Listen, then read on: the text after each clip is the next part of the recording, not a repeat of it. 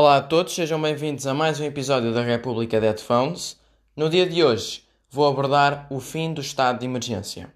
Ontem, dia 2 de maio, terminou o estado de emergência. O Sr. Presidente da República entendeu que não era necessário renová-lo novamente.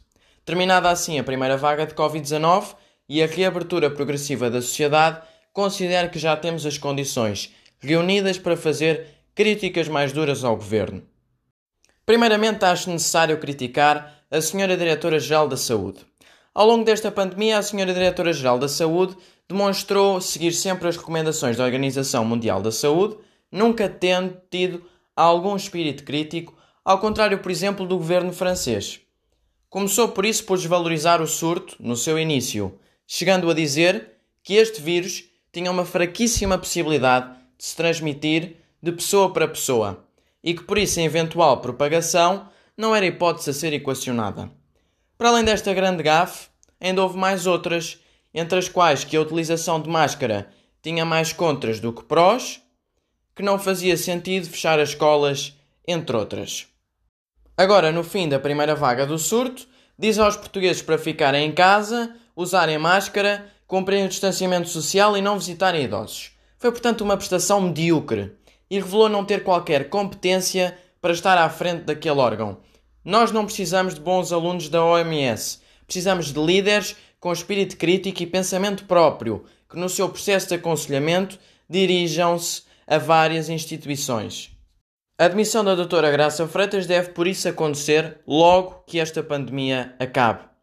A senhora Ministra da Saúde fez parte também desta saga e revelou também não ser a melhor para o cargo não tem qualquer poder de comunicação, é mal vista pela maioria dos portugueses e não é muito competente. Devemos agradecer aos profissionais de saúde as conquistas que estão a ser feitas e não à senhora ministra. Já o primeiro-ministro António Costa foi o que saiu melhor até agora.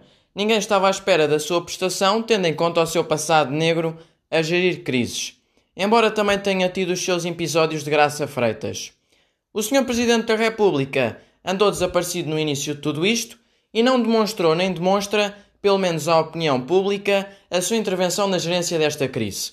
Antigamente, nos seus comentários ao domingo, dizia que fazia assim e daquela maneira. Agora que tem o poder formal, desaparece e não o usa.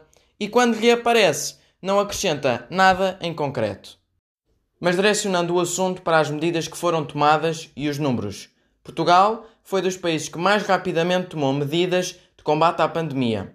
Contamos também, em grande parte, com sorte e com a colaboração de nós, cidadãos portugueses. Penso que a grande maioria dos portugueses ficou em casa e seguiu as recomendações de combate à pandemia, que foi essencial para conter a propagação exponencial do vírus. Contudo, eis a grande questão: há condições para a reabertura da sociedade? Na minha opinião, não.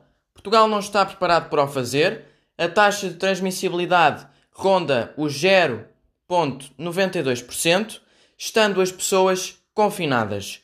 Bastará um dia em que a sociedade funcione em pleno para que seja tudo deitado a perder.